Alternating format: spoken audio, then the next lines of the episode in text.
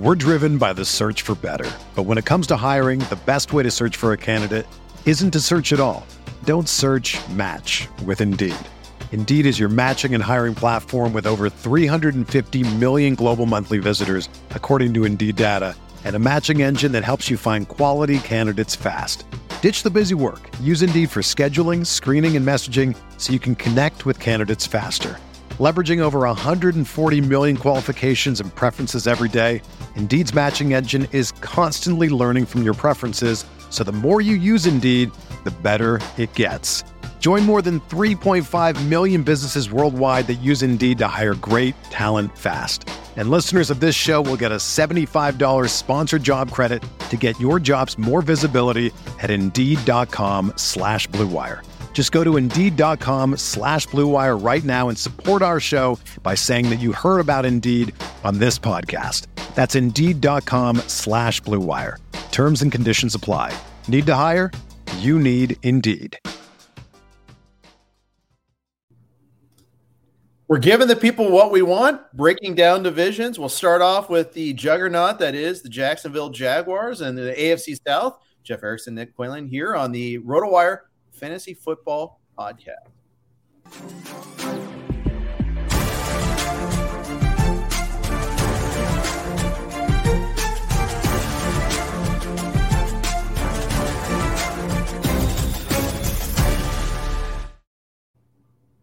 everyone, uh, welcome to the RotoWire Fantasy Football Podcast. We are now uh, going five days a week. Uh, Nick Whalen and I will be going every Monday, roughly around uh, noon, Best Coast time, two o'clock Central. Uh, Nick, welcome to the pod. Uh, I know you've been doing all sorts of hoops pods, so it's not like new to pods, and mm-hmm. the next in for the next couple of weeks. So, looking forward to a beautiful friendship here, though. Too. How you doing? I'm doing well, man. We, we, we just got done with the XM show uh, about an hour ago, so we had a nice little warm up. Uh, we're going to hit on a few of the same topics. I think we started the XM show this morning uh, with a breakdown of, of the Jags' offensive situation, and uh, looking forward to digging in even deeper on this podcast. I, have always tried to find ways to sneak Jaguars talk into the RotoWire NBA podcast. Going to be a hell of a lot easier to do that on this feed. Yeah, there's no sneaking; it's outwriting yeah, now. Uh, and we actually have news too. Good news, even James Robinson not required to go on the pup list. Had that Achilles injury. Thought that he might not be ready for the start of training camp in the preseason, but here he is. Now we'll see about what degree of availability he has, but here we are, and uh, you know that that changes things a little bit. I I don't think it's going to hurt Travis Etienne as much as people think it is. I mean, this shifts the entire power structure of the AFC. James Robinson, you know, potentially being available for Week One. Uh, no, I mean we discussed it on the XM show, and you know, I think we're going to see maybe maybe some of the helium that Etienne was experiencing these last few weeks. Maybe we see that cool off. Maybe his ADP falls a couple of spots uh, as this looks like it could be a bit more of a timeshare to begin the year. But you know, I think James Robinson was a really nice story the last couple of seasons. Really like one of the lone bright spots for this Jaguars franchise. You know, post run to the AFC Championship game with Blake Bortles. But I mean, we're talking about a running back coming off of an Achilles injury, so yeah. it's great you know, it's great that he's making progress. It looks like he's ahead of schedule, but you, know, you almost have to bake in like a little bit of regression just because it's such a serious injury, uh, and it's one that that both he and the team, you know, will likely exercise at least some degree of caution here. But again, nonetheless, exciting, you know, that he's on the right track.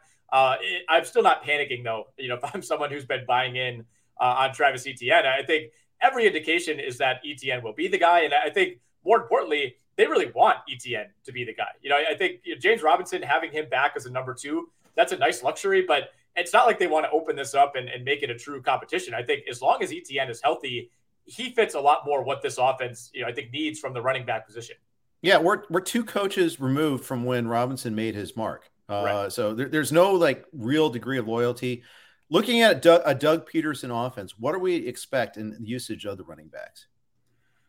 Well, I mean, Etienne is such a unique type of player, and he's not really the type of running back that that Jacksonville has rostered uh, mm-hmm. in the last few years. You know, even going back to Fournette, who since leaving Jacksonville, you know, has become much more uh, of a threat out of the backfield uh, than anybody expected. You know, they used him more as the traditional power back that we saw at LSU, but Etienne is a completely different type of player. He's a type of playmaker at the position that Jacksonville hasn't had for a long time. So I, I think the hope is that he becomes this kind of dynamic combo running back. You know, they're, they're a lot less predictable than they have been in years past. And obviously, he has the rapport with Trevor Lawrence dating back to Clemson. So the idea is that Travis Etienne hits the ground running and looks like one of the most dynamic young backs in the league, just like he was at Clemson a few years ago. But you know, I, I have told you before, like I I had a chance to draft Etienne, you know, in one of our drafts in Vegas. I ended up going with who I view as a slightly safer option in Ezekiel Elliott. Uh, maybe it's just the Jags fan in me that's been burned so many times by by expectations, but like I, I really hope Travis Etienne is good this year. There's a lot of reason to believe he will be, but I, I, I still kind of want to see it, you know, especially because we got to see, you know, really almost nothing from him last year as a rookie. Yeah, that's right. And, uh, you know, it, it's one of those where, yeah, you know, you had him basically at ADP was the miracle part of it there. In fact, mm-hmm. I passed on him kind of mistakenly. Right. I, I actually acknowledge that I may or may not have overlooked him a little bit in that draft last week. Uh, at three eight, you had a chance at three nine where you consciously passed on him, but right. Ezekiel Elliott was there. And you look at ADP. I mean, they're pretty close together. Etienne in the last last month on the uh, NFFC is at thirty one. Elliott uh, is actually at forty one, um, which that that's got uh, our call, friend and colleague uh, Alan Seslowsky all in, in, a froth. But uh, I'm you know at 31, I thought you know I thought I was high on Etienne, Uh, right. And then I saw the ADP, and I'm like, maybe I'm not. Uh, maybe uh, you know, it's one of those things. You have good feelings about it, but the whole world has good feelings about them. Yeah, strange situation when the whole world is optimistic about any Jag skill position player, but uh, that that's the world we live in right now. And you know, I was looking at the Jags win total; it's sitting at like six and a half, six, depending on where you look. Uh, shaded toward the under pretty heavily uh, at DraftKings, or minus one thirty to go under six and wow. a half. But yeah, I thought so too. I mean, you're getting two games against the Texans that, you know, I know they, I think they split with Houston last year. Uh, might have even gone 0 2 against the Texans. So maybe that's not as much of a given as it should be. But, you know, this is also a team that somehow found a way to beat the Buffalo Bills last year. Obviously, beat a pretty good Colts team in a huge spot uh, in week 17. And I, I, think you can look almost everywhere on the roster. And even though I, I don't necessarily love what they did at receiver, you know, it's hard to get super fired up about Evan Engram at this point. Like, at the same time, you can't argue this is a much more talented team overall. I, I, still don't know that they have this like, you know, nine, 10 win ceiling. I think that would be like the absolute best case scenario. A, a ton of things would have to go right for that to happen. But yeah, overall, I mean, the, the, the overall talent floor, I think, is significantly higher than it was last season. Even if you, you know, they didn't go out and get any stars, they just went and got out, uh, got a lot of really good, solid players. So if some of that's going to trickle down to, to Etienne and, and the running backs, it's just going to be it's going to be a much more competent looking football team this year because for most of last year, I mean, it was it was a comedy of errors. Yeah, it sure was. So you know, um, and, and we don't have the we have an adult in the room in Pederson instead of Urban Meyer. Mm-hmm. But you talked about the, the, acquisitions. They changed their almost their entire pass catching corps. Christian right. Kirk. Say what you will about the contract, he's a solid, good player in the NFL. They added Zay Jones. They added Evan Engram, who has caught passes before. He's also fumbled balls before and drop passes before too. Yeah. So there's a lot of uh, varying returns on that. Uh, but you know, it, it's it's a complete overhaul uh, of their pass catching corps. DJ Chark is now in Detroit. Marvin Jones remains. He, he's mm-hmm. so you know we got the battle of the Joneses. Often Marvin goes before Zay, unless you're in Vegas, in which case Zay goes first. But uh, I don't know. Maybe that's just that one draft. Yeah. Uh, any of these guys targets for you at ADP? Yeah, the, the Zay Jones pick by I think that was Coventry in Vegas. That that felt like a bit of a heat check. I, I would not be taking Zay Jones unless it's with probably one of the final picks uh, in, in, most drafts.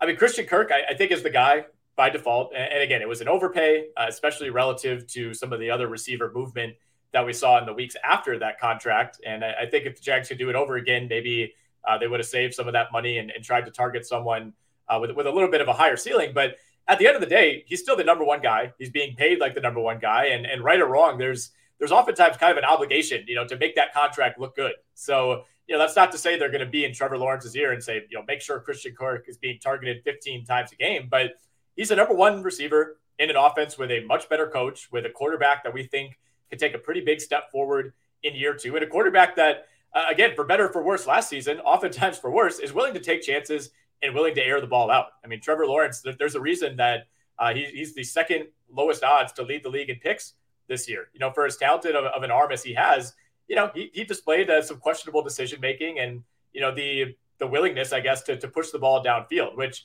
in a lot of ways is encouraging. I don't think they had the receiving corps for that last year, but I think now they do. You know, if, if Marvin Jones is your third best receiver, you're in a decent spot. Last year, that was not the case. He was far and away their number one target. Uh, that that's going to be a problem. But you bring in Christian Kirk, you bring in Zay Jones. I mean, Laviska Shenault, pretty big disappointment in 2021, but you know now maybe he, he's able to settle into kind of more of a specialized role where you're not expecting quite as much from him.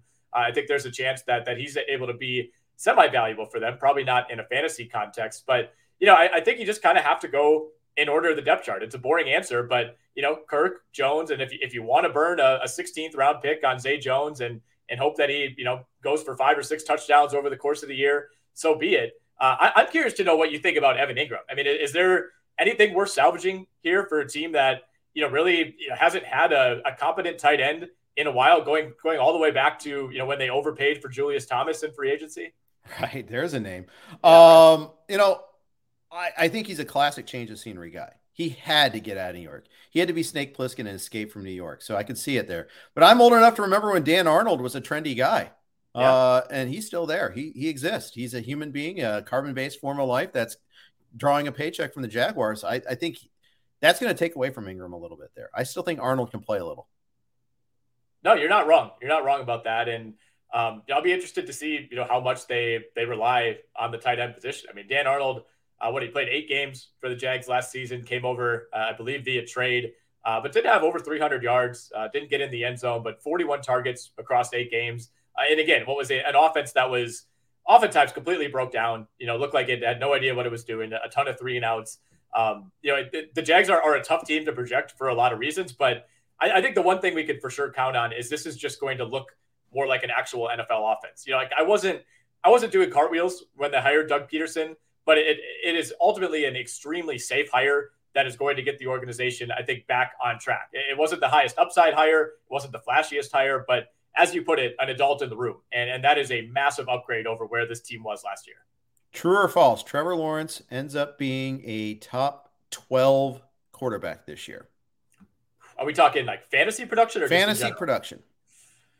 Uh, I, I, hate to say, it, I think I would say false, and, and, this is more about just how deep the quarterback position is right yeah. now, right? I mean, like in any leagues that you're drafting and like, are you even has anybody even considered Trevor Lawrence as like a QB one? You know, I mean, it, I'm seeing he's kind of like an upper to, to mid tier QB two if you're in a one quarterback league. Like, I just don't see it. You know, like unless we get a, a bunch of of injuries to big name players, um, you know, there's just too many guys who I think are are sure things. You know, I mean. Mahomes, Herbert, Allen, Kyler, Hurts, Burrow, Jackson, Brady, Lance, Prescott, Wilson, Rodgers. Like that's that, that might be 12 guys already, you know? So yeah. unless those guys get hurt, like I think Trevor Lawrence could have a really good year and he could still end up being like the 14th best quarterback in fantasy just because the league is so loaded right now. Yeah. And he doesn't have like Joe Burrow had, like Ja'Marr Chase coming aboard, a generational right. receiver. I think that's also the big difference. Yeah. Well, we'll see um, about Zay Jones, but no, I think you're right. Yeah, yeah of course, naturally. Laviska. It's it's Laviska yeah. time. Remember, I'm, I remember when he was trendy. Uh, get one target, one fade from the Jaguars, and we'll move on. We spent more on the Jaguars. We're going to spend on everyone else, but naturally, I mean, this is the good. Place. We have to. We have to. Just like we'll spend more time, uh, I think, on the Cincinnati Bengals uh, whenever we get to the AFC North. Um, you know, I for my target, I'm saying I'm going Evan Engram, and you know, I, I think it's my Jags bias deep in me. Uh, but at the end of drafts, you know, I've been finding myself thinking like, ah, do I want to just you know, grab just kind of a second option at tight end, somebody with a bit of a ceiling. Uh, and a lot of it with Evan Engram comes back to the draft pedigree, right? And it, has been enough time that you, you, probably should throw that out the window. It doesn't really matter where he was drafted, but as is the case in any sport, like guys who are first round picks are just going to keep getting chances and keep getting chances because every team is going to think that they're the one that can unlock the potential that was there on draft night. So I, I still think there's a chance that that Evan Engram, you know, ends up being a pretty major upgrade at the tight end position. I, I wrote down in my notes for receivers. I'm fading them all. I like I I, okay. I, I like Christian Kirk a decent amount, and again, it's like it's an at cost thing. Like if he's if he falls, I don't have a problem taking the number one receiver in this offense, but it just feels like they added a bunch of good to okay players, and I, I think Christian Kirk probably emerges as the number one, but but ultimately, I still think he's a pretty low end number one receiver. So you know, if you're targeting him to be like your second best receiver, on a fantasy team, I, I, think that's a pretty big issue, especially given how deep the position is. Like there are there are teams that have three receivers who I would maybe take, you know, over Christian Kirk. I think I got Kirk in the tenth in our draft, which is See, well below ADP. Right. That that at that point in the draft, 100 percent fine. Um, but I mean, if you're taking him seventh, eighth round, I, I just think there's too much talent on the board. Okay, fair enough. All right, that's the Jaguars. Uh, let's uh, before we move on, let's do a quick note from one of our sponsors, and we're going to go a little quicker on the other teams. Do you love fantasy sports? Are you ready for a new challenge this year? Dynasty Owner is the new way to play fantasy football with real NFL salaries, adding the strategy of running an actual franchise. Dynasty Owner provides a unique and challenging experience that will test your skills as an owner and general manager. You will have complete control over your team's future. You can build through the draft, make trades, sign free agents, and manage your team's salary cap. Can you create a dynasty of champions? Sign up now at dynastyowner.com and use promo code ROTO5. That's R O T as in Tom, O 5 to receive $5 off any new team. Uh, we had uh, the folks from Dynasty Owner on the podcast last year. Great guys. Uh, it's a great product. You should check it out. I know Jared Donabedian is in a league. I think Joe Bartle's in that same league with them too. So uh, you guys can check that all out. Good stuff there. All right, the Tennessee Titans, AFC number one seed last year. Uh, they lost their first game, uh, but uh, that's okay because uh, they lost my Bengals. But uh, they uh, are, de- you know, they're a, a team that uh, not everybody is expecting big things from this year. Trade away AJ Brown. They haven't won a playoff game under, you know, since the they, they at least the last two years under this this core of players. They they won that shocking win against the uh, Patriots a couple years, three years ago. Yep. And then last year, they it, last year lost the Bengals. The year before, they lost to the Ravens in a home game. They haven't won a home playoff game. I think that was the stat. They've they've snuck some on the road, but you know, is the window closing for Tennessee? What sort of what sort of expectations do you have? Well, first of all, I mean, you're right. It, it, it feels like more recently they had that run. You know, it was already three years ago. Uh, they, they beat New England and beat Baltimore and then ended up losing to KC.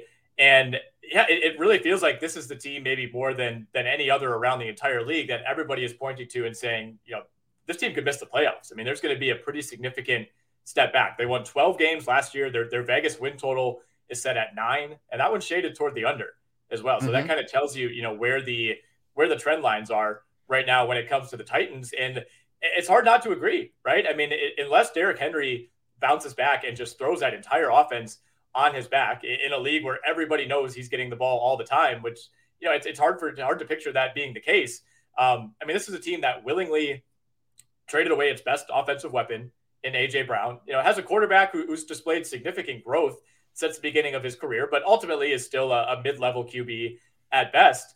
And yep. you know, it, it's just a team that it feels like it, it didn't make any improvements. You know, and they did they didn't dismantle the roster enough to the point where you're signaling a rebuild. But uh, after coming up short two years in a row, you know, you would think most teams in that situation are, are saying like, how do we reload? How do you know how do we add that piece to get us over the top? Right. And to me, it feels like Tennessee was was willing to take a step back and you know, oftentimes when you do that, there's a plan. You know, you're, you're targeting a new quarterback, or you know, you're you're trying to get a high draft pick, and uh, that just doesn't seem to be the case. Like they seem to be willfully stepping back into like nine and seven type of territory, or nine and eight, excuse me. Right. Ryan Tannehill's a, a feel good story. Now his contract is viewed as an albatross. Right. Uh, and it's it's a big hit this year. It's like 40 million on the cap. Uh, they and one of the reasons is they they they trade away AJ Brown is because he was going he's wanting to get paid commensurate with what all the top receivers are getting paid. Mm-hmm. Instead, they spend a lot of their money on defense. You know, and justifiably. I mean, they, they had to spend to get Jeffery Simmons back. Uh, you know, they had to spend to get Harold Landry back. That you know, their pass rush should be really strong, but they lost AJ Brown. They they lost Rodger Saffold uh, to free agency, their best run blocker. That's a big loss, I think. He goes to the Bills. Uh, we'll see what happens there. They have another new tight end. Austin Hooper is their lead lead tight end. They signed a recovering, rehabbing Robert Woods from an who got suffered an ACL tear halfway through the season. We don't know if he's going to be ready for the start of the season. Their first round pick, Treylon Burks out of Arkansas. Everybody loves the raw ability, but he was dealing with asthma and conditioning issues in OTAs and minicamp and rookie camp so far. So we haven't really seen what he can do. He, there's some highlights here and there, but trying to get a rookie up to speed when he's already missing these reps is tough. You you can't be missing reps as a rookie. I, will tell you, rookie receivers missing that time, it, it's deadly. So uh, they they really need a full training camp out of him.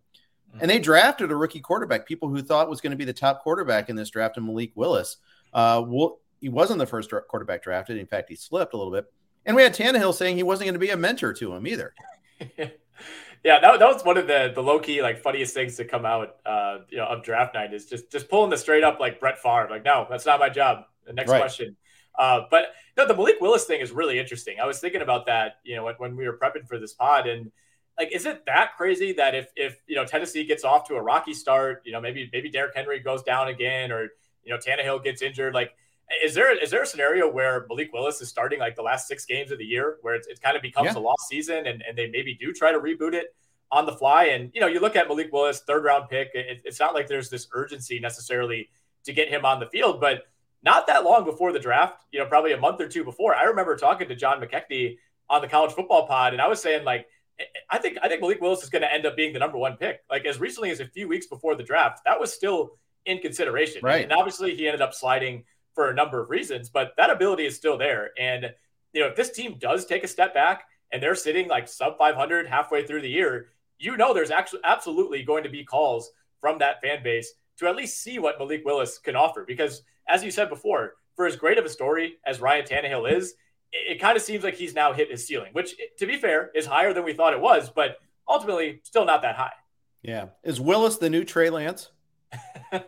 I think Willis is Trey Lance if he was drafted in the third round, but yeah. probably more exciting than Trey Lance. I mean, I'm, I'm, sure you watched Malik Willis tape before the draft. Like, it's hard not to be enthused uh, by what you see from Malik Willis. And, and of course, a lot of it came against inferior competition. That has to be taken into account. But man, at some point they're going to give him a chance. Like, he's too talented yeah. not to see the field. Maybe it's not this year, but um, I, I, think it would be a lot more fun if it was.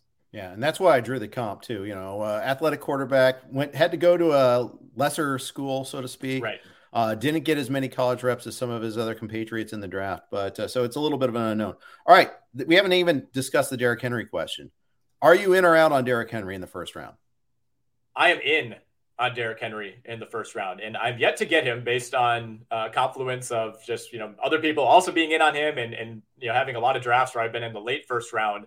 But I'm in. I, I, I said like the first show we did together on XM, like if I if I had to choose to trust McCaffrey or Henry, I'm choosing Derrick Henry, and and it does feel like the consensus has maybe gone the other way that you know this is the year that McCaffrey bounces back and stays healthy, but uh, I, I get the concern with Derrick Henry. I get the workload concerns, but to me, he just he feels built for this position. Like when he's healthy, I still think he has a lot left in the tank. You know, if, if you want to say you don't trust the foot, I, I, get that. I could buy into that argument, but I, I don't think if he stays healthy that he's just going to run out of gas and, and all of a sudden you know fade into into oblivion over the next couple of years. As a lot of you know I'm thinking like Demarco Murray, you know, back in the day, you know, looked like he was going to be this workhorse, and two years later he's out of the league. Like I think Derrick Henry's on a different level from a player like that. Uh, so I'm in. You know, I, I would happily invest a first round pick in Derrick Henry, and and I, I, think he's a better investment than Christian McCaffrey.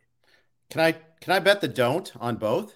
Because uh, oh, that's where I'm at. do both for sure. Yeah, I mean, yeah. The, the type of fantasy player I am, I would love to spade both, but at some point you're gonna have to make that choice. I just moved Henry out of my first round, in the top 150. He's now like Ooh. 13 or 14 in my ranking. So, hmm. but I've also I'm lower than the industry on McCaffrey. I think I'm like nine on McCaffrey. So yeah, I'm not getting either. I'm give me one of the three receivers over him. Give me Najee Harris over them, and give me yeah. uh, Ekeler over them too. Uh, yeah. But you know that, that that's and then if you force me to do like Mixon versus Henry, I'll probably go Mixon. Uh, so that, that that's that's where I'm at. So Derrick Henry is my fade. Um, I'll, I'll go out on a limb on that. Uh, just I'm just not going to pay that full price. Now I was deadly wrong, like emphatically wrong until he got hurt last year. I just saw that playoff game against the Bengals, getting tackled by DBs, getting run down a couple of times. Yeah, he, he looked a little iffy in that game. Uh, yeah. I will say that. That was that was just a, a, strange game all around. I was looking at Ryan Tannehill or uh, the Joe Burrow's line from that game. I forgot oh. he was sacked nine times in a game that they won, and hit so many more other times. Crazy. I mean, he made crazy. some key throws at key times, like yeah. the, the game winning uh, field goal. I mean, he's had a great th- uh, out pattern to, to chase that got them in field goal range, and you know. Evan McPherson, the best kicker of all time. We knew he yep. was going to make that kick, but uh, I will take, you know, my sleeper here is uh, Nick Westbrook-Ikhine. Uh, I'm going to bet the don't on Burks and Woods yep. a little bit here. And I think Westbrook-Ikhine might be their top receiver, but I'm going to get him like stupid late in best balls. I, am still cautiously optimistic on Robert Woods. I think he's been one of the most underrated players in the league for a long time. Obviously, the injury is a major, major factor here. But um, you know, if, if he can if he can recover quickly and, and get back on the field, uh, I, am still a believer in Woods. But I'm with you on Treylon Burks. I, I, I think Ja'Marr Chase and, and Justin Jefferson and, and, guys like that have set an unrealistic standard 100% rookie receivers to just come in and contribute. And, and now it just seems like we're going to get two or three of those guys every year. I don't think that's the case. I think I think Chase and, and Jefferson are all time, you know, maybe like on course to be top 10, 15 at their position ever type of talents who just happen to come into the league around the same time. I, I don't think that's going to become the new standard. So, you know, I don't, I don't, I'm not saying that Treylon Burks is going to be a complete bust based on a, a couple of negative reports from minicamp, but I, you know, if, if, you're drafting that guy and saying like, well, you might step in as the number one receiver, yeah, that might be the case, but he's not going to do anything close to what we've seen from from Ja'Marr Chase last season or, or, Jefferson two seasons ago. Yeah, I think if you've got an LSU receiver coming out, then sure, let's go with it there. But yeah, uh, yeah otherwise maybe not so much. Uh, the Indianapolis Colts might be the favorite in the division. They, uh, although again, this is like year eight of trying to find a replacement for Andrew Luck, even though it's like year five, but it feels like mm-hmm. it's year eight. But every year, uh, the uh, LA Chargers did their their social media department did their schedule reveal, and for the Colts game, they just did a anime of a, a, a merry-go-round with various different quarterbacks, and it was it was fantastic. And uh, one of them was uh, Philip Rivers in a bolo tie. It was it was pretty pretty solid. They still love Philip Rivers in Chargers land, but uh, you know they, every year they've been trying to replace it. They Carson Wentz was woefully short last year against the juggernaut that is the Jaguars' pass defense. We know that that was a big part of that. That's a, t- that's a tough ask. Yeah, it is. It is. Uh, now they're going with Matt Ryan as he is like the definition of vanilla and steady and stable and league average as you can get right now. He, he was an elite quarterback at one point in time. He's not that. No one mm-hmm. expects mm-hmm. that. But is he enough stability to make this Colts offense hum? I think he is. I, I think he is. I, I, I, mean, like you said, relative to expectations, and shockingly, by sports fan standards, I, I think expectations seem to be pretty realistic for mm-hmm. what Matt Ryan could do here. And you know, it's kind of the the third go around of this new, you know, just find a new guy every year and hopefully it works strategy for the Indianapolis Colts. And in some ways, I do commend the Colts for not, you know, not giving up a boatload of draft picks to, to move up in the draft. Um, you know, not reach for like a Kenny Pickett or somebody like that in last year's class. Um, you know, I, I don't think they've necessarily made any mistakes. They've just kind of been in, they've been just out of range to draft the elite quarterbacks.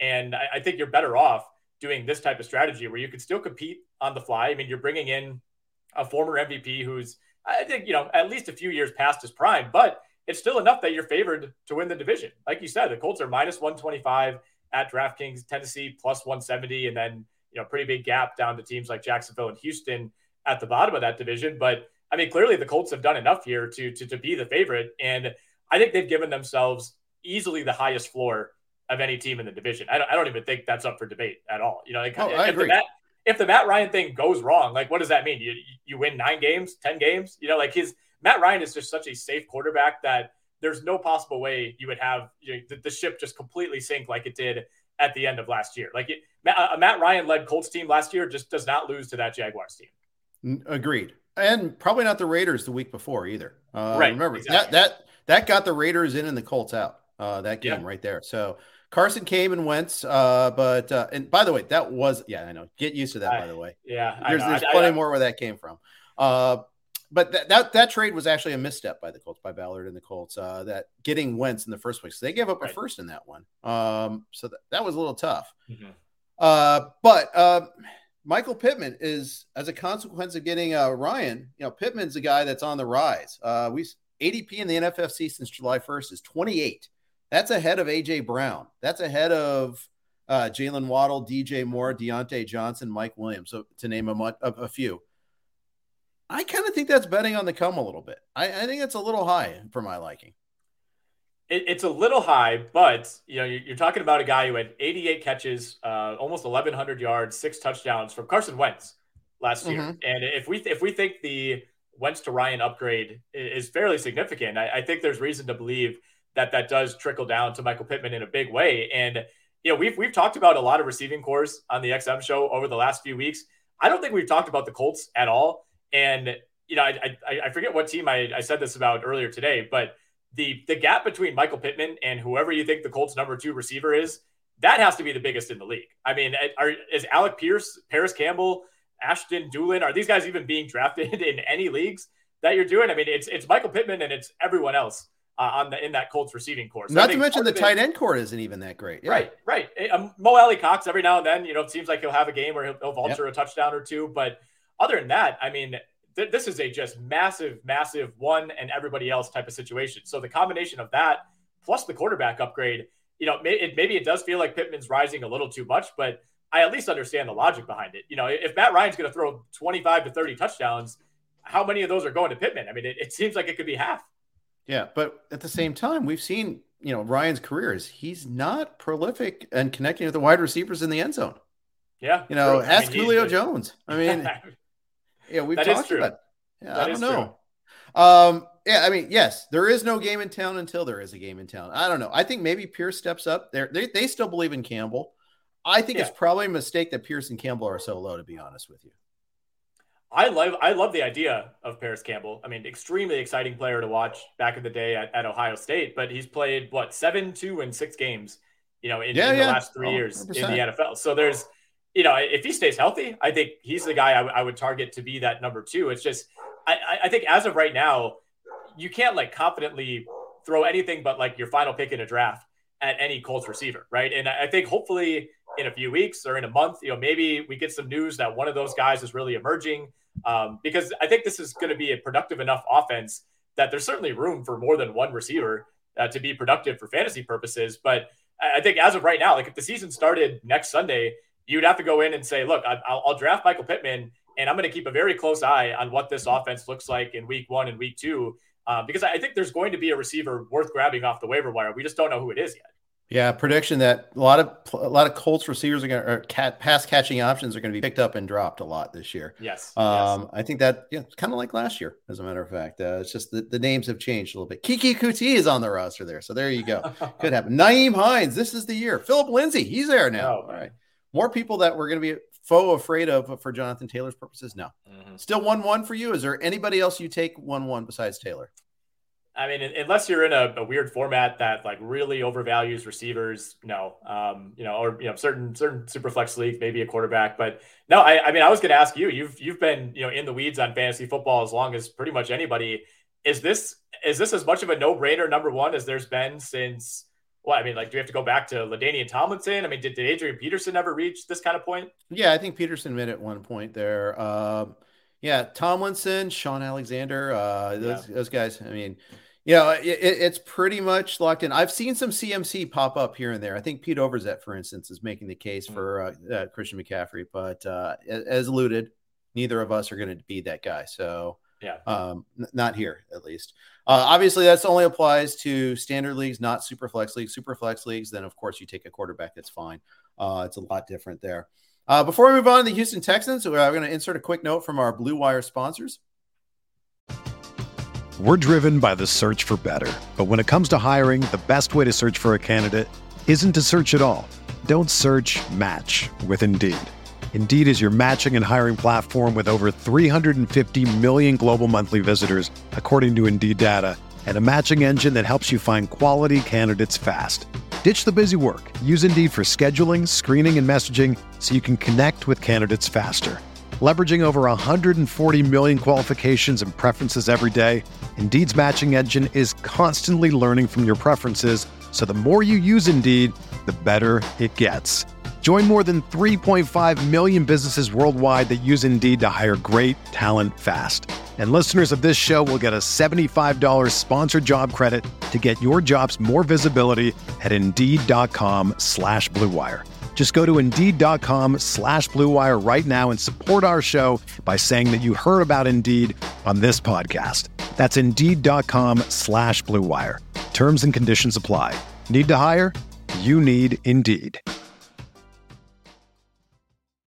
When you need mealtime inspiration, it's worth shopping Kroger, where you'll find over 30,000 mouthwatering choices that excite your inner foodie. And no matter what tasty choice you make, you'll enjoy our everyday low prices, plus extra ways to save, like digital coupons worth over $600 each week. You can also save up to $1 off per gallon at the pump with fuel points. More savings and more inspiring flavors make shopping Kroger worth it every time. Kroger, fresh for everyone. Fuel restrictions apply. Another day is here, and you're ready for it. What to wear? Check. Breakfast, lunch, and dinner? Check. Planning for what's next and how to save for it? That's where Bank of America can help. For your financial to-dos, Bank of America has experts ready to help get you closer to your goals. Get started at one of our local financial centers or 24-7 in our mobile banking app. Find a location near you at bankofamerica.com slash talk to us. What would you like the power to do? Mobile banking requires downloading the app and is only available for select devices. Message and data rates may apply. Bank of America and a member FDIC. All RotoWire podcasts are on the Blue Wire Network, and we uh, insert their ads here because of that. Thanks to the Blue Wire Network. Let's talk Houston Texans. Uh, okay, so if the Colts are the favorite, the Texans are the favorite to be the bottom, and maybe one of the bottom three teams in the league. I don't think their roster oh, yeah. is as bad as last year, but it, it's pretty darn bad. It's pretty close. Yeah, it's it's pretty close. They're they're the favorite at DraftKings to have the worst record in the league. Uh, they're obviously fourth in this division uh, as far as the odds to win it. Uh, I, I, think they're just they're just in a much different spot than every other team in this division, and really yeah. most teams in the entire AFC. And and you know they they they were neck and neck with Jacksonville last year. I mean, the Jags were the worst team uh, between the two, so we, we can't sit here and act like the Jags are you know competing for the Super Bowl, but they at least have their quarterback in place. You know that they, there's a lot to like about the direction that the Jaguars are going. Uh, you know Tennessee kind of dealing with like the post Deshaun Watson fallout. You know just kind of losing like you if you're if you're the Texans a year and a half ago you thought you had your guy for the next 15 years like you were set. Right. And just having that rug pulled out from under you in the way that it was, um, you know, it, it's unrealistic to expect them to bounce back right away. So obviously, this is not a franchise that's had a ton of success, but uh, I think just about any team would be in this position given what happened with Deshaun Watson. So, you know, it's, it's hard to, you, know, you don't want to give him sympathy necessarily, but uh, when you have your quarterback just pulled from the roster in that way, uh, you know, you're, you're going to bottom out. That's just the way it works. So, right. I, you know, we've talked a lot about Davis Mills. I, I think you and I are, are pretty in on him as far as, you know, what his future could be. Uh, you know, what the ceiling is, I, I don't really know, but um, even the worst teams in the league score touchdowns. They put up points. They're going to win a couple games. So there's going to be fantasy value here, but it's it's pretty bleak. You know, I, I think the one thing when you, when you do look up up and down this roster is, you know, nobody wants to target the Texans. So if you're the one who you know can grab Brevin Jordan, you know, who projects as their top tight end, or you know, you were talking on the XM show today, Jeff, about you know your love for Nico Collins as a potential number two. Strong uh, like for Nico Collins. Yeah, yes. I shouldn't say love. That, that, that's like. yeah.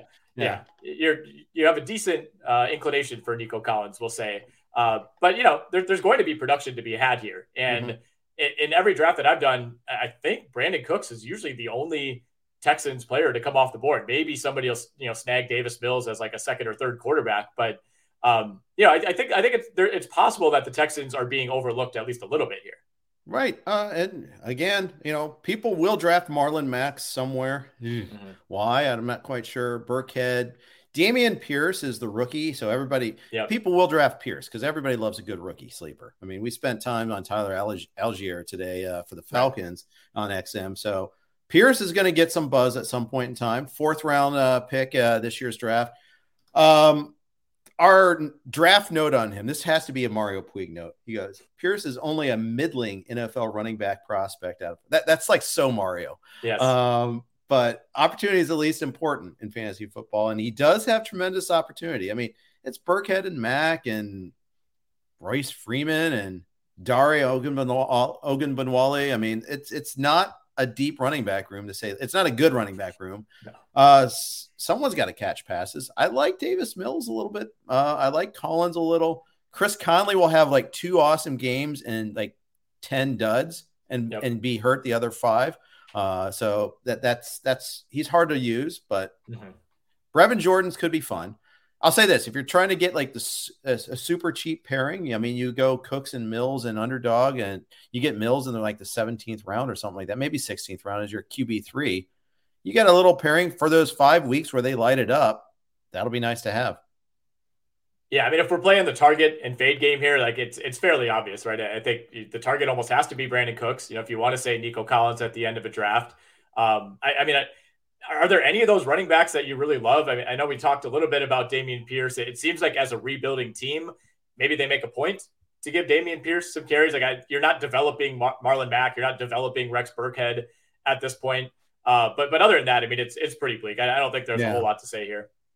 Rex Burke had one of the had, had like one of the great fantasy games of the season on everyone's bench last year. Um, I believe at the Chargers game. Yeah, uh, the uh, yeah, I think it was the Chargers game, week 16, yeah. 22, 149, two touchdowns. Uh, just crazy, crazy game there. He doesn't catch a whole lot of passes. This is like he's bounced around organizations. Was former Bengal star Rex Burkhead here, of course, uh, but actually he he was very popular as as a, as a college player in Nebraska, but uh, yep. that's no one really expected much from him. It took him a long time. Uh, I see a question in the forum. Rod, we'll get to your question at the end of the podcast. Uh, you know, if it's about one of these teams we're doing, we'll hit it right away. Otherwise, general questions will hit at the very end. Uh, but do, do, thank you for uh, chiming in there. Uh, let's move on. Let's hit the AFC East. Start heading up the the favorite, maybe the consensus favorite in the NFL, the Buffalo Bills. Uh, lots of fantasy fun here. Lots of reasons to be optimistic. Let's jump on on the Twitter, you know, fantasy Twitter thread every day of Gabriel Davis. He is the hot button issue in our industry. Mm-hmm. What's your comprehensive stance on Gabriel Davis? Yeah, well, first of all, you're right that I, I, see more Gabriel Davis chatter on Twitter than any other player by a mile, and I, I think by following Mario Puig, uh, that's what's really exposing me uh, to a lot of this. And he's hmm. very pro Gabriel Davis, and and and Mario's a smart guy. He's an opinionated guy, but but he does the work and he knows what he's talking about. Um, I, I, think there's there's a ton to like here because, like you said, Buffalo is is they're, they're not maybe the favorite. They are the favorite uh, right now at the DraftKings Sportsbook, six to one to win the Super Bowl, by far the lowest odds uh, of any team in a loaded AFC. So that, that's saying a lot. I mean, if they were in the yeah. NFC, they might be like you know I don't know plus three hundred to win the Super Bowl, but. Um, I mean, we Josh Allen, I think, is, is one of the prohibited MVP MVP favorites, and a lot of that is, is what he does on the ground. But you know, you would imagine as his career moves on. You know, they try to preserve him a little bit more and, and take advantage of what he offers as a passer. I think Gabriel Davis moves up from being the number four guy to the number two guy in, in what could be maybe the most productive offense in yep. the NFL. So, I, I, mean, I'm in on him. I, I, I, don't have a ton of Gabriel Davis shares, mostly because, you know, he is being kind of bid up in, in a lot of these drafts and, and people are really eager to draft him. The one thing I will say is he, he does have such a stud number one ahead of him in Stefon Diggs that you know, like I, I took I took Stefon Diggs with the third pick, um, or excuse me, the fourth pick in the second round of our Vegas draft last week. If, if you're expecting Stefon Diggs to be maybe the fifth or sixth best fantasy receiver in the league, is there necessarily room for both of these guys to have huge years? I think there is, although I think they want to run the ball a little bit more this year. That, as indicated by uh, signing Saffold and maybe, and then of course, like drafting James Cook uh, too. I think, although Cook is also receiving back, but you know they actually got good good run out of Devin Singletary at the end of the year last year too. But I think there's room for those. I also think I think there's room for three. I think Jamison Crowder is really good, a really nice target late. Um, and you add him, and he's your bye week receiver or your flex play in a best ball league. I absolutely love it. Of course, mm-hmm. we always say he's great in best ball. Of course, everyone's better in best ball, yeah, right. of course. Uh, but yeah, I, I, think there's plenty to support this here. Uh, the, the schedule will be tougher for the Bills. That is one thing that's going to be pretty nasty. Everybody's looking forward to Week 17, Bengals Bills. Um, I think it's going to be an amazing game, but I don't know if it's a ticket to the carnival, Nick, because these teams are supposed to have good defenses. So it may not be like the shootout everybody thinks it is. Just mm-hmm. even though the skill position players are amazing on both teams, might not be the shootout. I don't know. Yeah, we'll see. I mean, I, it's going to be a really good game for sure. But yeah, it wouldn't it wouldn't surprise me if it's a 24 to 21 game, not a, you know, I don't know, 40 to 37 type of game. It's like that's that's what we want as football fans is you want two really good teams to just keep going back and forth. But but yeah, like you said, both teams uh, defensively, I, I, think Buffalo especially um, you know, do, is that is that even something that's in the back of your mind as you start to value these guys fantasy wise of like, you know, there might be a lot of weeks where Buffalo is up, you know, 31 to 7 through three quarters and you know maybe maybe they take the or, or you know they hit pump the brakes, I guess, a, a, little bit in the fourth quarter. I guess on the other hand, you could say you're probably looking at that game against the Jags last year and saying, "Man, right. this is going to be a huge, this is going to be a massive opportunity." Josh Allen's going to have 100 rushing yards at the half, and I don't even think they scored a touchdown in that game. Yeah, I, I recall that one. That was a Survivor Carnage game too, by the yes, way. That was that was beautiful. Um, yeah, and the thing is, even if they get the 31 to 7 in the third quarter guess what? They got to 31 in the third quarter. You've probably exactly. gotten your you've gotten your production. So no i don't i don't really adjust my strategy and i don't even really do it for schedules. Um, i know some people like to do it for best ball purposes and it's valid. I get it. I just don't typically spend a whole lot of time on that. It's just so hard year to year. You know, I, I mean, it, I think if you if you kind of do your own schedule analysis, I, I, like that. But you know, a lot of like the default schedule, you know, if you look at like strength of schedule uh, metrics, it's just based off of last year's records. Like that doesn't yep. tell you anything. I, I, mean, it does feel like this year there's maybe a little more carryover. Like a lot of the teams that were good last year project to be good again, but it's the NFL. I mean, it, there's just there's no you know there, there's no consistency or at least reliable consistency uh, year to year. But yeah, I mean, to, to close the book on Buffalo, uh, obviously going to be a, a, really fun team to watch. A team that, when you're led by Josh Allen, it just automatically means you're going to have other productive players around this roster. Um, we, we, didn't really touch on the tight end spot though. For, yeah, for I, am not yet. closing that book yet. By the way, I've got more. Okay. I'm opening it right back up because okay. we got stuff to talk about. Yeah, Dawson Knox is hurt. They're coming into the right. season hurt a little bit. He was good at times, except for a couple key drops here and there. But he yeah. had some. He had some games uh, too. Uh, they also signed OJ Howard, who I'm he's like my white whale. I'm holding on to him in a dynasty league. This is the year OJ Howard yes. fulfills his potential. Couldn't do it with Tom Brady, but you know, okay, fine. Maybe he'll do it elsewhere. No, I don't know. Mm-hmm. Still holding on to him in this one dynasty league. I don't know. Right. Right. I mean, OJ Howard is much like Evan Engram, right? Where mm-hmm. like the draft pedigree just buys you a full decade of like, well, this guy, you know, he's, he's too good to fail. And, you know, he, he's already washed out uh, in a couple spots. But I, I think I think Buffalo's a great spot to, at the very least, rehab your value, right? I mean, if, if OJ Howard is your second tight end, you're doing pretty good. And I wanted and, the Bengals I mean, to sign him. I absolutely yeah. wanted them to sign him.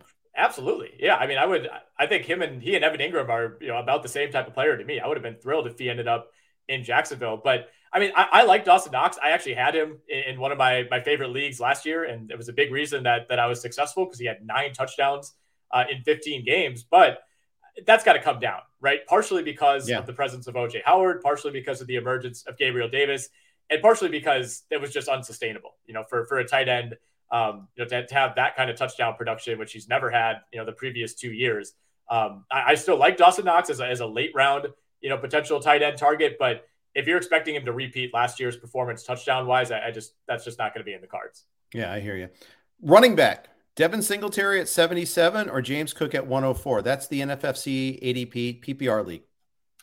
James Cook. I, am much more excited about James Cook. I feel like I keep getting uh, getting sniped when I'm, I'm, about to take James Cook. Uh, that that happened again uh, in, in, Vegas. I, I, really, really want to get a piece of James Cook. I, I think yeah.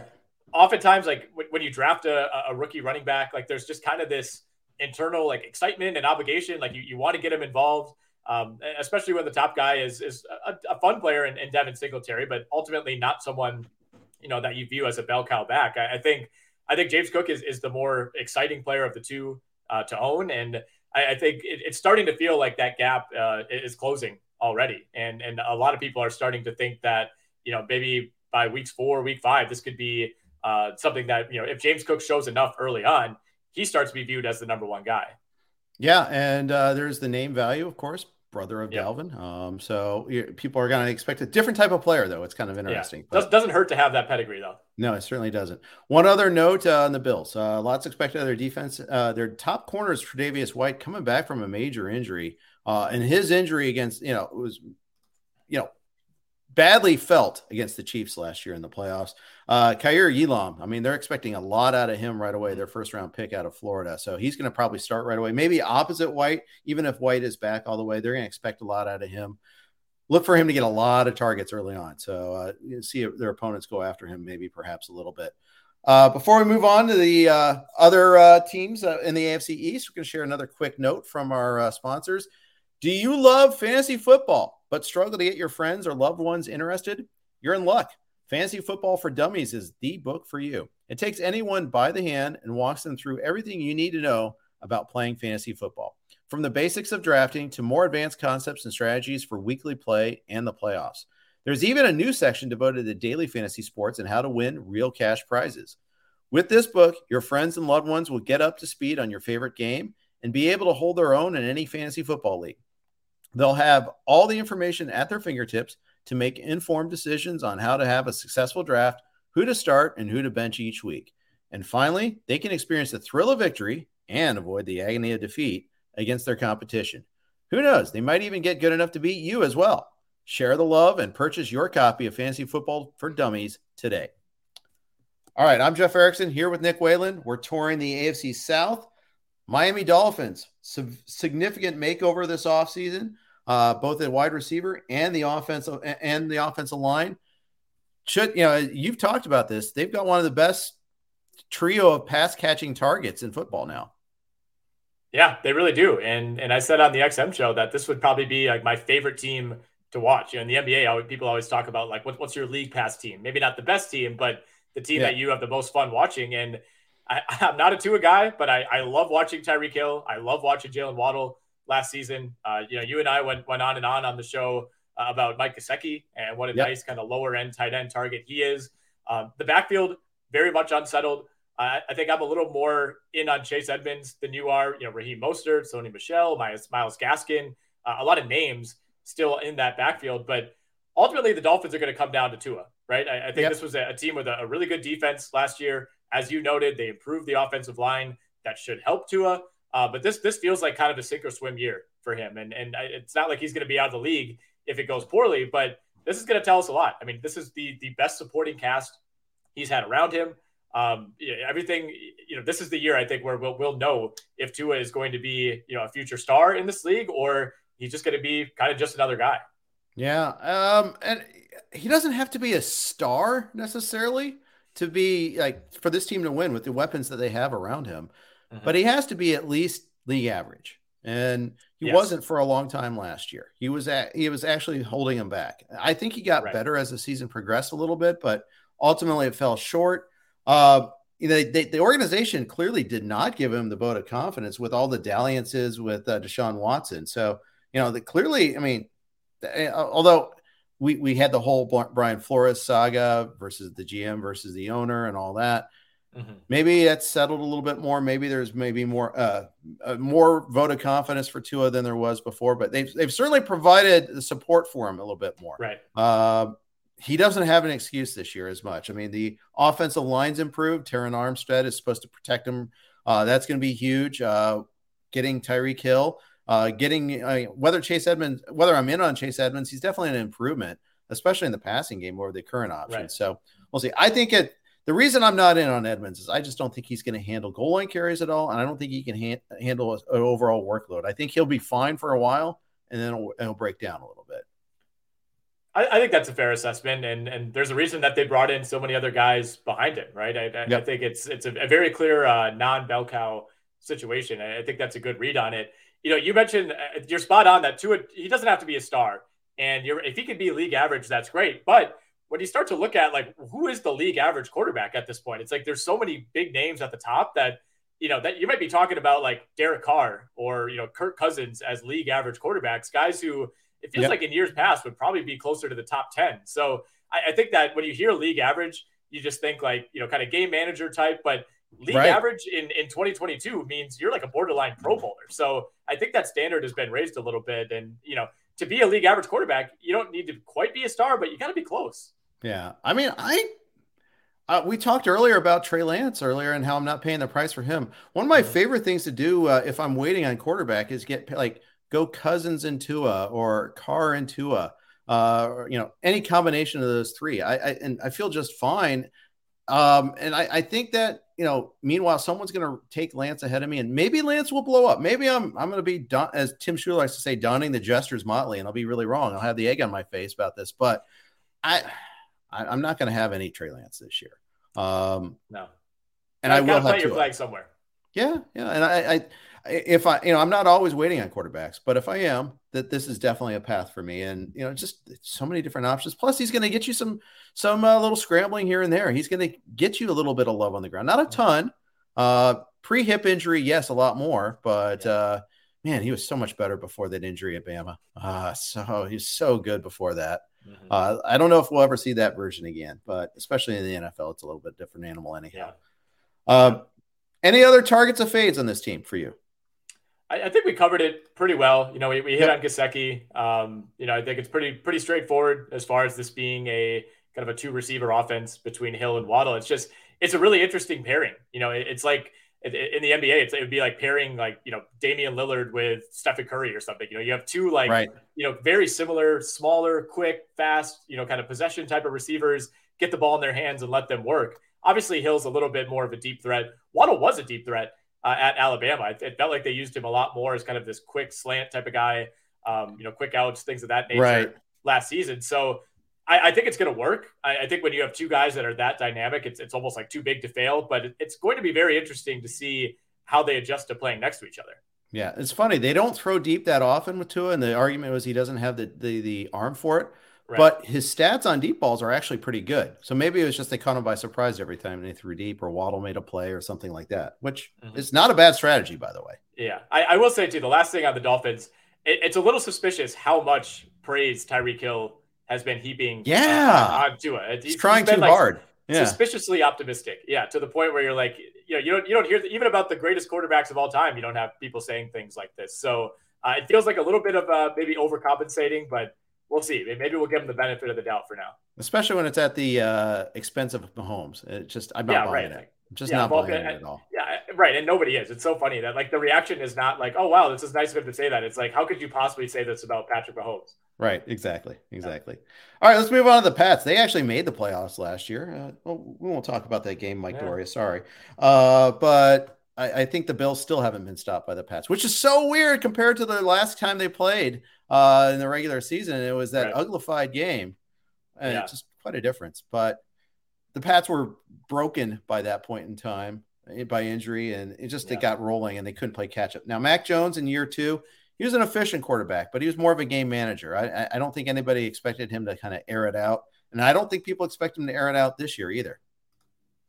No, not really. I, I think he was exactly what they wanted him to be last year. It was a, a very conservative offense, uh, an offense that I think for most of the regular season, just it was such a classic Patriots team, right? Just doing eh, just enough to win every week, finding ways to just kind of manufacture first downs. And I think eventually you want to open it up a little bit more. But we also saw this. This was an offense that even with Tom Brady at the helm, was was relatively conservative and and you know didn't really have a ton of uh, you know spend up talent at the receiver position. And once again, that's the case. Um, you, know, you, you, go out and get DeVante Parker, but they part ways with N'Keal Harry. Uh, you, know, you still have Jakobi Meyers, Kendrick Bourne, uh, Nelson Agholor, some decent options in the receiving corps, but yeah. you know, not not anybody that you're super fired up about. Um, you know, on the XM show, I, I did say I, I, like Hunter Henry, kind of in that same zone as Mike Gesicki. I right. think he's maybe a little bit lower for me than, than Gesicki, but uh, you know, a, a, lower end tight end option for for an offense that historically seems to just love throwing to tight ends. Um, but other than that, it, this is just a a very classic Patriots roster where you have two or three guys at each position that you're like, yeah, any one of these guys could emerge maybe as the number one. Um, that's just kind of how they operate at the skill positions. Yeah. So we talk a lot about receivers taking the first three rounds of the NFL draft. The Pats spent a second round pick on Tyquan Thornton, and I've heard precious little buzz about him. And I, my ear's pretty low to the ground, and I, I, I don't yeah. hear a whole lot on him, except that the pick was kind of panned at the time uh, out of Baylor, kind of a little mm-hmm. undersized, uh, at least weight wise. I think six two, but like 180. Uh, yeah. People didn't expect them to. In fact, their first couple picks were surprises yeah. to to the consensus. Now, the consensus is often wrong, but unfortunately, so are the Pats when it comes to wide receivers in the draft. You mentioned N'Keal Harry as, as one good option of that. The latest uh, example, yeah. Yeah. So maybe Thornton breaks his way in a little bit there, but I, ne- I never see anybody taking him in drafts. No, not at all. I, like you said, we we have no notes on him since draft night. I mean, there's been nothing at all, and there's been nothing negative. So maybe maybe that is a good thing in some ways. But uh, very unpatriots like pick, uh, just the type of player, and and certainly where they selected him uh, in the 2022 draft. I right now I, I don't think he can be a target in fantasy. I mean, at some point we're going to have to start hearing something about him. But uh, you know, the Patriots don't really seem like the type of team that's going to produce, uh, you know, all of a sudden a, a second round pick who's going to become fantasy right. viable in year one. I think they're pretty content to kind of grind it out like they did last year. Yeah, hundred uh, percent. I kind of like Kendrick Bourne. Uh, you know, you're getting him again. This is another one of those where it's just a lottery ticket at the end of the draft. I mean, yep. but again, it's the weekend, week out nature of it. Can you actually start him? I mean, you can start him as a pickup. Yeah. But uh, I, you know, I, I want to draft people that I, I can see a path to where I can start them uh, on a regular basis. And Bourne seems like more like a bye week fill in, uh, you know, flex player type of thing. Another best ball player, uh, which fine if you're playing a best ball league, it's fine. But I agree with your take on Henry. I like Henry. I'll, I'll probably have a, a, a, share or two of DeVante Parker. I'm not a, I'm not anti Parker. Uh, I think where it gets interesting is at running back. I mean, this is a team that is going to run the ball a ton, and they'll pass to their backs. There's some a lot of buzz that James White might get cut. He's on the PUP list already. Yeah. Uh, they drafted Pierre Strong, who might have been the fastest running back in the draft. Uh, a lot of speed. You know, he's named Strong, but he's fast. Uh, you know, Damien Harris and Rhamondre Stevenson, though. I mean, both come pretty cheaply. There's a lot of positive buzz on Stevenson lately that his ADP seems to be climbing. Uh, mm-hmm. But I think both both are pretty useful players. And I, I draft. We did two drafts in Vegas. Uh, back like I did the Vegas draft with you, and then I did the in Vegas. I also did a super flex draft where I actually ended up with Stevenson. Um, I'm not really pro or against one or the other. I like both guys. I think they're both talented backs. Well, you took Stevenson in that league, and then you took Damien Harris uh, in the league that I did with you. So you, you ended up with a mm-hmm. share of both. And you know, in that league we drafted together, Stevenson and Harris went six picks apart in the same round. So yep to me, I mean, that, that says that people view this as a true 50 50 right now. I, I, think you'll normally see Damien Harris listed as the RB1 on that depth chart, but I, I, think consensus is that it's close to a true timeshare. Yeah. 80th in the NFFC and uh, ADP for the month of July for Harris. For Rhamondre, it's uh, 102. So that gives you an idea of the spread. But uh, Rhamondre has his partisans. Uh, he's gone as early as 73 in the draft. So, uh, in, in drafts there, in 120 drafts. Not sure what his underdog is, but I think it's close. I think the gap is narrower in underdog, if I'm not mistaken. But uh, anywho, uh, I like both backs. how about Mac Jones? Are you adding Mac Jones anywhere? I haven't yet. I mean, certainly I, I, don't mind him as a you know a second QB option. You know, just a, a one week fill in. You know, if you have I don't know if you have Josh Allen and you need somebody for a buy, you could grab Mac Jones. I mean, it's uh, kind of going back to to what we said about Tua. It's, it's part of it is just by virtue of how many good quarterbacks there are right now. You don't always have to dip down that far, you know, unless you're just trying to fill out your roster and, and grab a second or a third quarterback. Um, you know, certainly he's not really somebody you're, you're ever targeting as a QB one uh, mm-hmm. in a one quarterback league. So no, I, I mean, I haven't really found myself thinking about Mac Jones all that much. I, I think he's almost right. more fun to analyze in like a real life context of you know how effective he can be versus fantasy because as of right now, like there's just too much talent above him where he's just not really all that relevant. Right. Agreed. Uh, especially in the AFC where yeah. it's just it's loaded at the loaded, position. So loaded. Yeah. Uh, I feel bad for franchises that don't have their franchise QB in that that conference there. yeah. I accept. Well, luckily there aren't bad. too many. Yeah, I, I, don't ever feel bad for the Steelers, so screw those guys. Uh, but anyways, that's the Erickson bias kicking in right there. Let's move on. Uh, we got more t- one more team left. They are the JTSS JT. Wow, I might edit this podcast. That's, yeah, that, that's how fired up we are to talk Jets. Yeah, talk Jets. Okay, so there was no buzz on Zach Wilson until a week ago, and then oh, oh, what happened there? Uh, it wasn't for on-field exploits. It was uh, hmm. for who he's sleeping with. But yep. um, funniest thing I saw was a mock uh, football card of Stifler's mom. Uh, I thought that was pretty funny. But that's uh, exactly like the image of what you picture when you when there's a rumor that you're you know uh, involved. We'll say with a with, with an older woman. Yes, exactly there. However, Zach Wilson, I think there's things, reasons to be excited about, even though Mike White was a better quarterback last year uh, than Wilson, at least for the times they were starting. But I mean, you want to talk about a team that invested in him. They this is the anti-Chicago Bears approach. The Bears, yep. they stripped down and made it worse for Justin Fields. The Jets, they they last year they signed Corey Davis. This year mm-hmm. they signed two tight ends, Uzomah and Conklin, and most importantly, first round pick and Garrett Wilson trade up for to, to draft Breece Hall. Uh, they went out and they signed one of the best uh, offensive linemen in Laken Tomlinson in the in the uh, in free agency. I mean, they went out of their way to go out and try to make things better for them. Now, both of his tackles, starting tackles, are on the pup list right now, and George yes. Fant, Mekhi Becton. So that's something to watch for a little bit there. Because one thing he didn't have last year was time. He did not have time to throw the ball, and all these weapons don't matter if you can't find them. Right, and I mean, we didn't even mention Denzel Mims, who was a second round pick a couple years oh. ago. I mean, it, it, hasn't it hasn't been great uh, his first two years, but uh, still, you know, a, a, guy that people were excited about at least at the time. I mean, it's yeah, like you said, you, you oftentimes don't see teams make this level of investment until the quarterback actually proves himself. But I think the Jets are putting Zach Wilson in as much of a possible position to succeed as they can. Which look, when you spend that kind of draft capital on a quarterback, I think you owe it to him to at least put this kind of supporting cast around him. So yeah, I, I, I like what the Jets did. I mean, it, it, I think if you're a Jets fan, you're, you're still probably looking at the division and saying like, well, We have no chance to beat Buffalo. Both Miami and New England are, are still, you know, a step or two ahead of us, but at least we're putting a fun product out on the field. I mean, this is this is a Jets team that's still most likely going to struggle to win games and probably going to finish with like four or five wins, but it's going to be a lot more fun than last season. That's for sure. Yeah. I mean, you have some really, really fun skill position players on this team. You have two running backs that are exciting. I mean, Elijah Moore went off the board in the fifth round uh, of our Vegas draft. I, you know, I, I, wouldn't say I'm a Corey Davis believer, but I, am still semi intrigued by what Corey Davis could be, a former top 10 pick. Uh, and then, you know, the fact that we have Garrett Wilson, you know, who some saw as the number one receiver in this draft, like we have him slotted in as their wide receiver three to begin the year. Like that says a lot. You know, oftentimes if you're a really bad team taking a, a receiver right away, he's kind of automatically the number one guy. And I, I kind of like that, you know, they have at least enough experience around Garrett Wilson that um, he'll be able to pick his spots a little bit more. And there won't be these massive expectations for him to, you know, help carry what, what is going to still be a pretty shaky offense. I mean, I, I guess I should ask you before we really dive in, like, where are you at on Zach Wilson? Are, are as of now, based on what you saw last year, would you say you're in or out? So if you're basing on what I saw last year, I'm out. Uh, yeah. If uh, it's based on my projection of what could be, I'm still probably out. But I don't know. I mean, man, I I want to believe. I want to believe that all all around is you know all the all the all around improvements have made him good enough that you want to have roster, but I, I can't. Uh, I'll say I'm in on Elijah Moore. I'm probably out on Garrett Wilson in redraft only mm-hmm.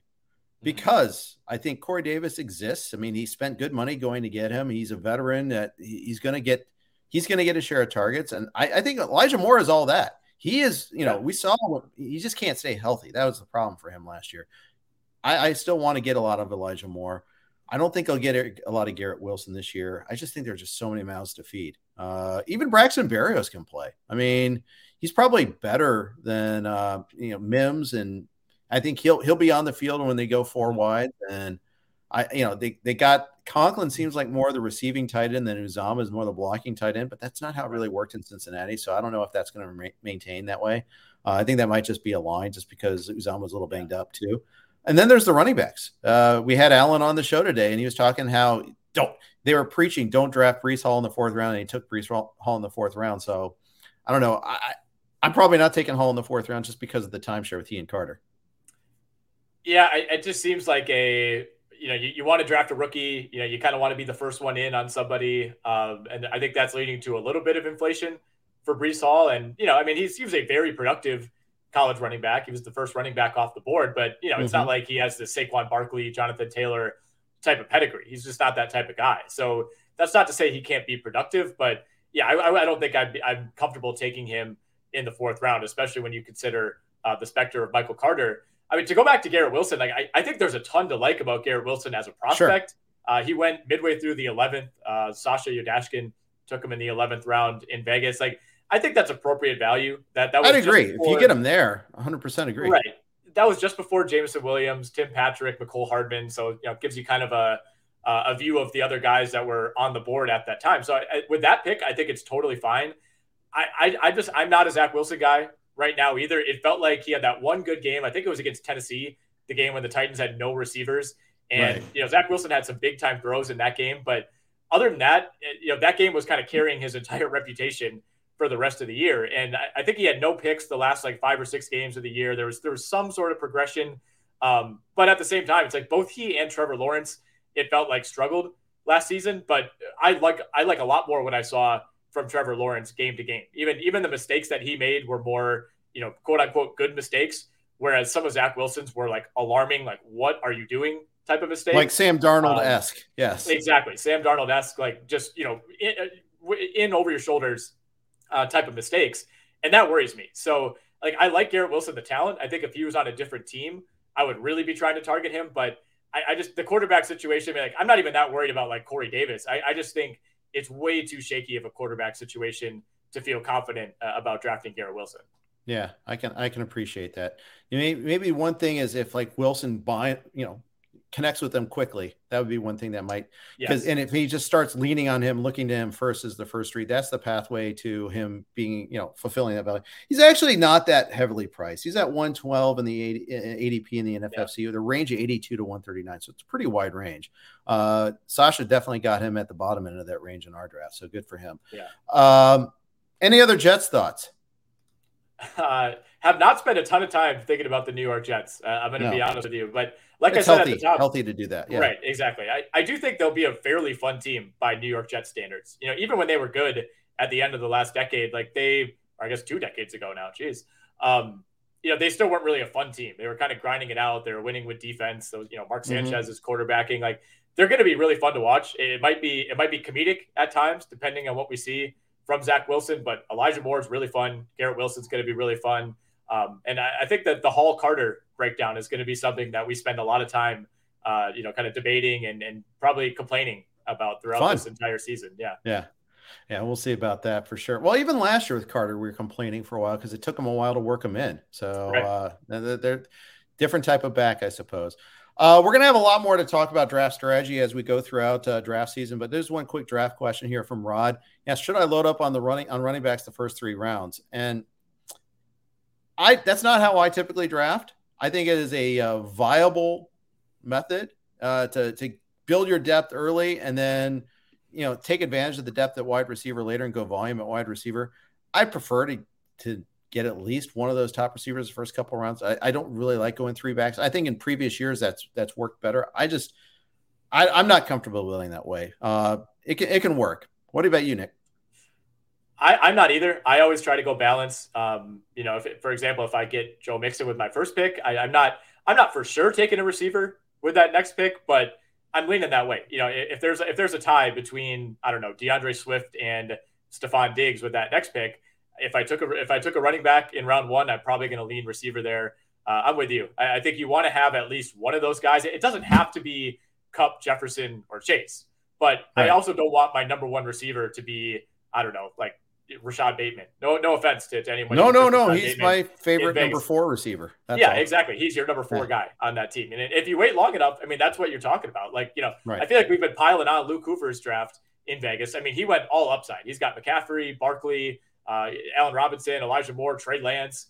Um, he's either going to take first or last in this league. It feels like, but he was the only guy who went three running backs to start.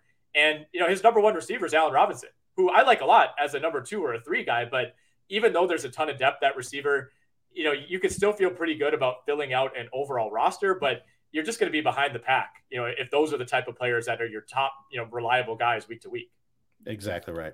Rod, thanks for the question. Appreciate you there. Appreciate everybody that's tuning in today. Uh, we're going to be at you at this time every almost every Monday, and certainly we will be doing it every Monday together here. Uh, so thanks for tuning in. Tomorrow we've got uh, Joe and Jake uh, starting up as every day. We got a fantasy football podcast for you on Wednesday, I'll have Christopher Harris joining me uh, as the guest, of the industry guest podcast that we do every Wednesday here. So thanks for everybody for tuning in. We'll be back at you again next Monday. Take care. It's happening daily. We're being conned by the institutions we used to trust. The mainstream media is distracting us with meaningless headlines instead of focusing on the harsh realities facing American families. Time is short before something big happens, and that's why so many folks are preparing. They're becoming self reliant by investing in emergency food storage from My Patriot Supply. Go to mypatriotsupply.com and secure four week emergency food kits for each member of your family. Each kit contains tasty breakfasts, lunches, and dinners, averaging over 2,000 calories per day. Save $50 on each four week food kit you purchase. Plus, get free shipping on Ready Hour four week emergency food kits. You're not ready if it's not Ready Hour Foods. At My Patriot Supply, you can also get solar power generators, water filtration units, heirloom seeds, and survival gear. Order by 3 p.m. and your unmarked boxes ship the same day. Shop MyPatriotSupply.com today. MyPatriotSupply.com.